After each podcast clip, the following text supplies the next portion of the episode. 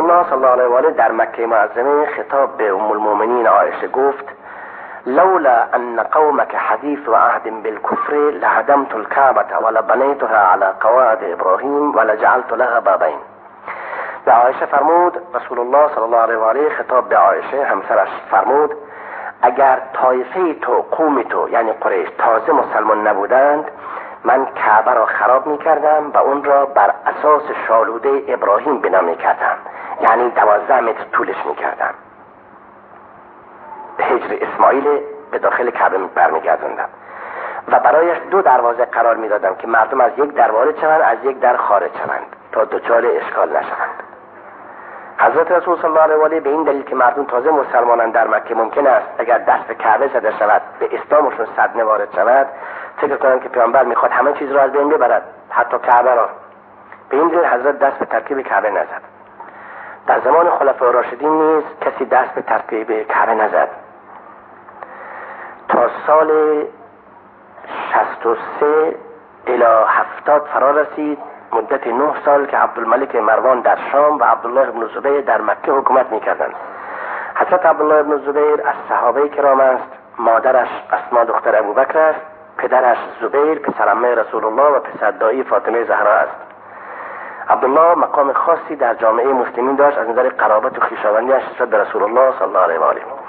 وقتی عبدالله در مکه حکومت به دست گرفت اعلام کرد که چون از خاله اش حضرت عایشه شنیده که پیامبر مایل بوده کعبه را تغییر دهد به شکل ابراهیم بنا کند ولی به دلیل تازه مسلمون تازه مسلمون بودن قریش دست به اقدام نزده عبدالله گفت اون علتی که مانع از اقدام رسول الله بوده الان نیست. دیگه حال قریش تازه مسلمون نیستن. شهست سال گذشته. عبدالله آمد کعبه را خراب کرد. به این ترتیب که اول چهار طرف کعبه چوب زدند. چوب های بلند. یعنی به اندازه کعبه چهار طرفش چوب کنار هم زن تخته ها تا تواف موقوف نشود. بعد از داخل از داخل دیوار چوبی کعبه را ویران کردند بر هم ریختند خود عبدالله شخصا با بنا همکاری می‌کرد و مستقیما نظارت می‌کرد به عنوان امیر و حاکم عام یا خلیفه مکه به اصطلاح اون روز. چون عبدالله معتقد بود خلیفه است. حاکم عامه امیر المومنینه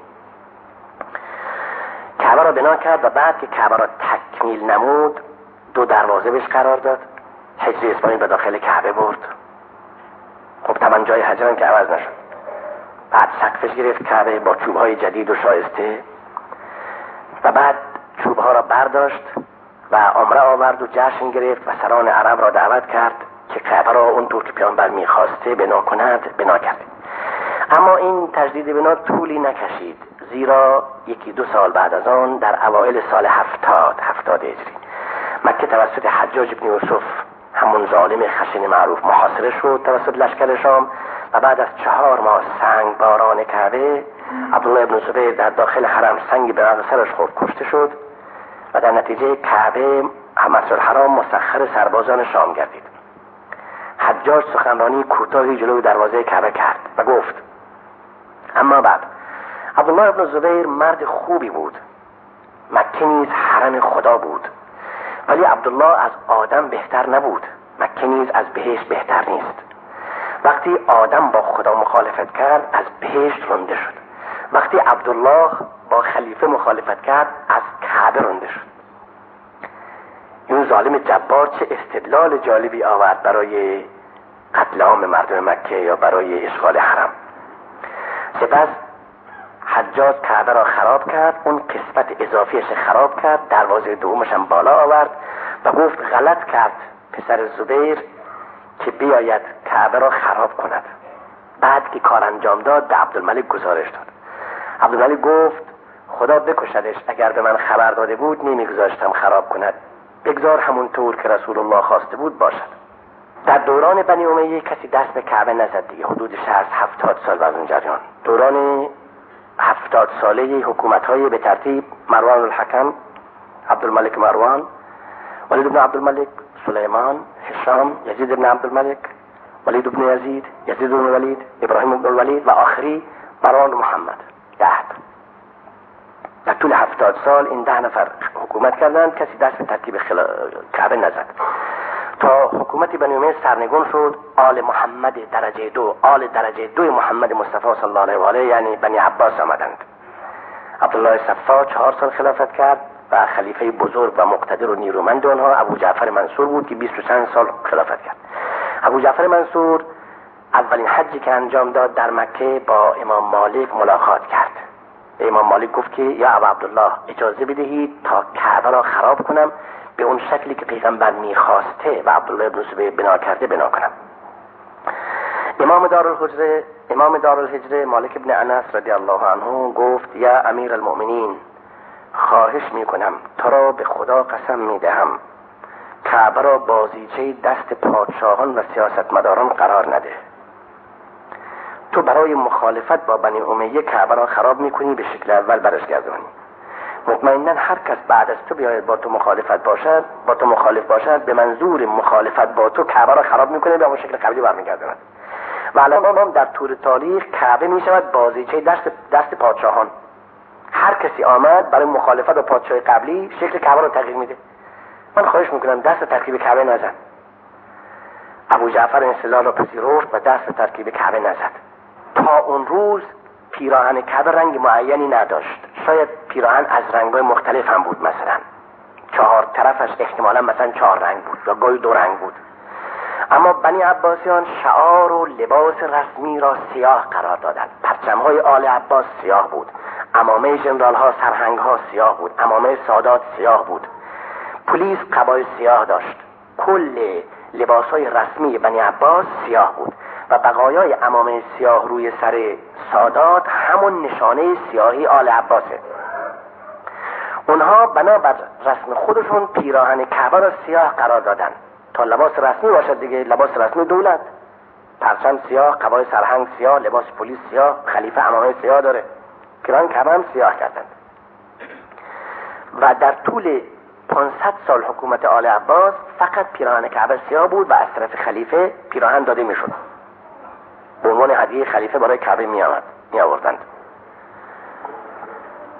بعد از سرنگونی آل عباس در سال 656 سال 656 هجری هولاکو خان مغولی بغداد را قتل عام کرد. و در نتیجه خلافت عباسی سرنگون شد.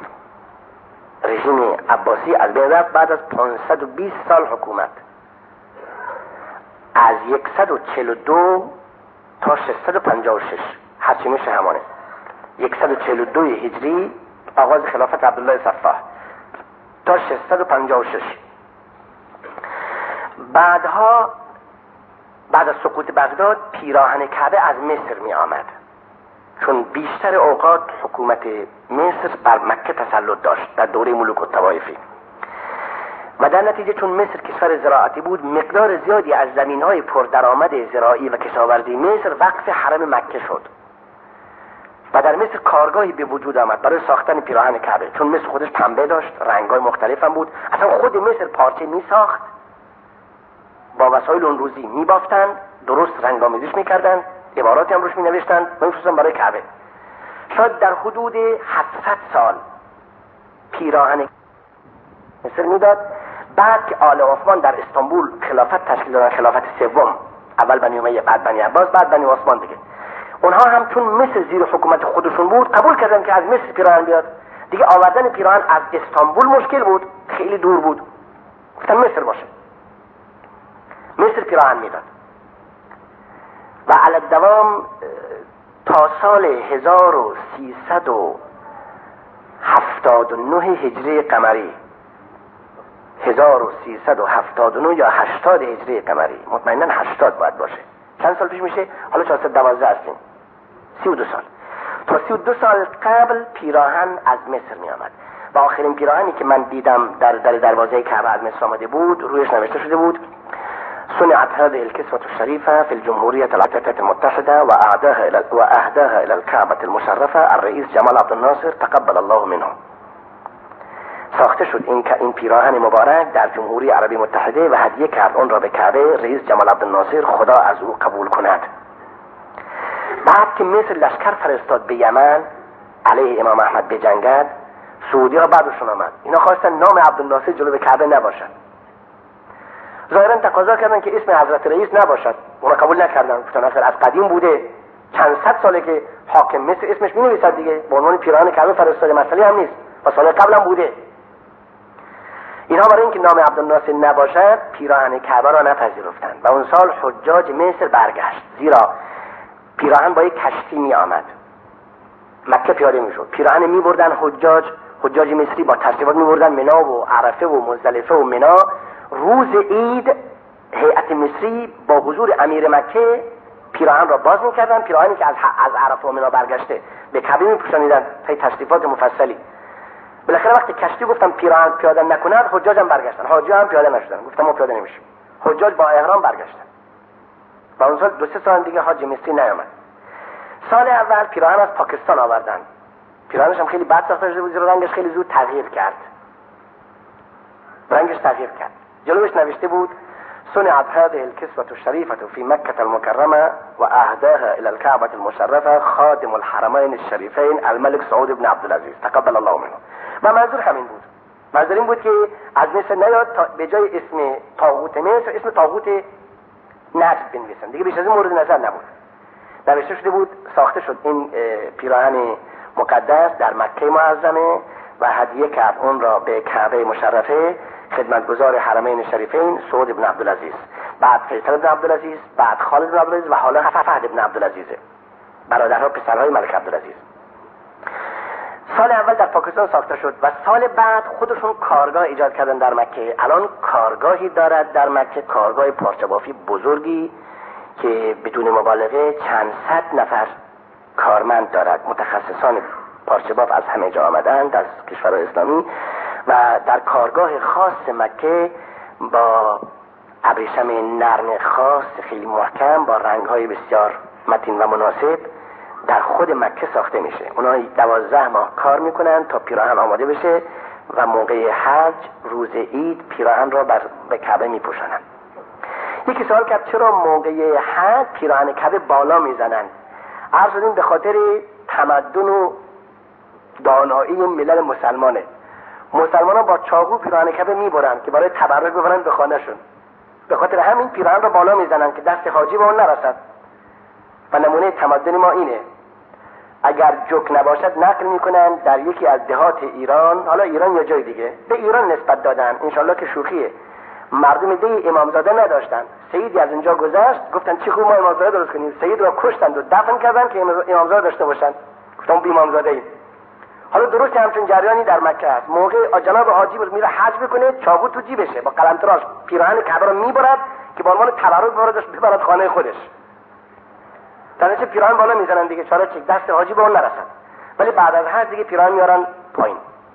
چهار قطعه هست پیراهن کعبه که بالایش هم جد سقیل قدیمی هست که کار می‌کشن بالا. ولی سنگینه. حداقل چهار قطعه. هیچ کنه هر قطعه صد کیلو هست حداقل. قطعا قطعه صد کیلو هست حالا شاید بیشتر باشه. من میگم حداقل صد کیلو. خب باز جلسکی می‌برم بالا دیگه. و بعد از در زاویه ها به وسیله حلقه های مخصوص خیلی جالب به هم پیوند میدن. به هم میبندند طرز بستنش اینطور چهار قطعه هست.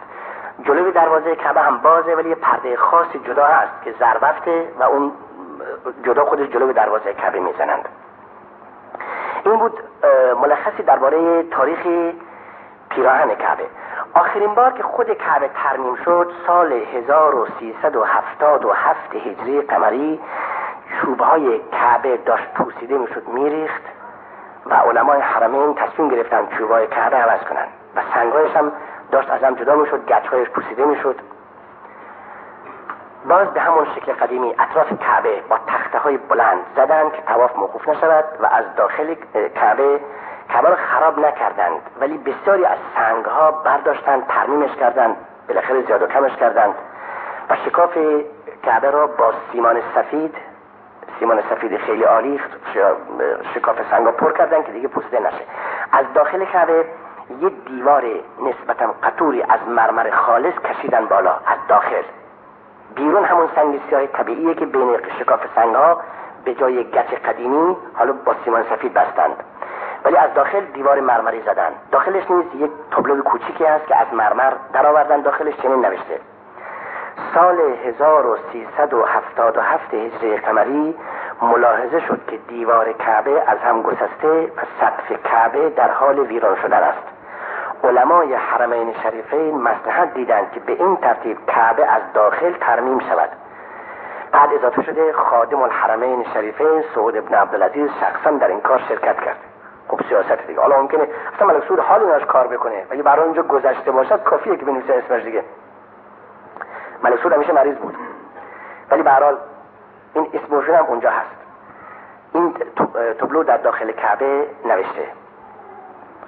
1377 هجری قمری از داخل ترمیم شده.